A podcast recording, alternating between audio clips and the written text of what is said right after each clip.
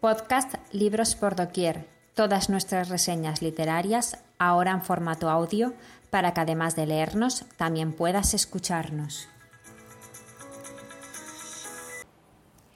Reseña del libro La Avenida de las Ilusiones. Autor Xavi Barroso. Editorial Grijalbo. Y es que solo un auténtico amigo tiene el valor de avisarte cuando tú misma te estás atando la soga al cuello. Hay novelas que te atrapan sin saber muy bien el motivo. Imagino que es que no hay un solo motivo, sino varios los que hacen que sientas que estás ante un libro que va a ser difícil de olvidar. Xavi Barroso nos presenta su primera novela, que lleva por título La Avenida de las Ilusiones, pero no parece la obra de un autor novel. Se nota que detrás de esa novela histórica hay muchas horas de dedicación y esfuerzo que ahora tienen su merecida recompensa. Francisca y María son dos hermanas que llegan a Barcelona para servir en una casa de la alta burguesía catalana. Estamos en 1909 y la ciudad atraviesa momentos convulsos debido a la lucha trabajadora. Pronto, Francisca muestra su interés por prosperar en la vida. No quiere conformarse con lo que tiene y sueña con convertirse en artista y poder cantar en los principales teatros de la ciudad. Pero nada será fácil y tendrá que luchar mucho para conseguirlo.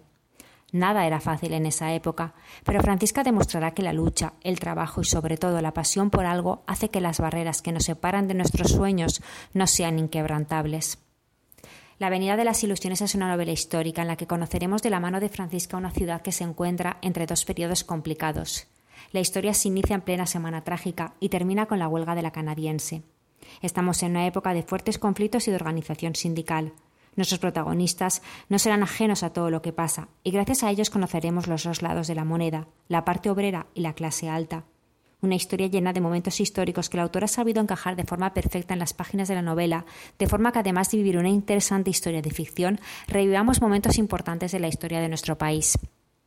La Avenida de las Ilusiones es una novela plagada de personajes inolvidables que el autor nos va presentando de una manera exquisita.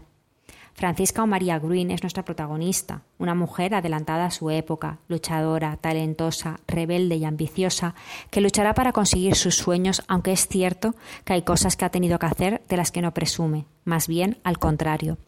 A mí me ha impresionado su fuerza, su lucha continua y la capacidad de levantarse tras cada tropiezo.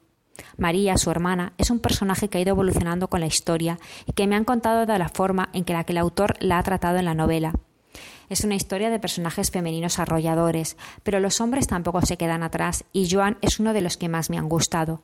No quiero contar mucho más de ellos, quiero que los vayáis descubriendo poco a poco. Podemos definir la novela como histórica, pero evidentemente en toda trama que habla de la vida de alguien no puede faltar el amor, y en la Avenida de las Ilusiones está muy presente. El amor mueve a muchos de nuestros personajes a actuar de una forma u otra. El autor ha plasmado diferentes formas de amar en esta historia y lo que cada uno está dispuesto a hacer por conseguir el suyo. En la Avenida de las Ilusiones también se tratan temas que eran tabú en la época y que ayudan a entender a nuestros personajes.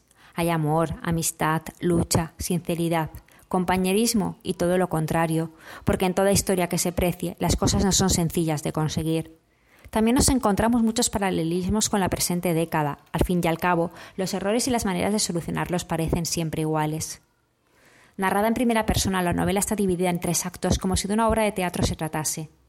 Una novela que te va sorprendiendo a medida que avanza su lectura, que aun no contando con giros argumentales consigue mantener su historia, su interés hasta el final.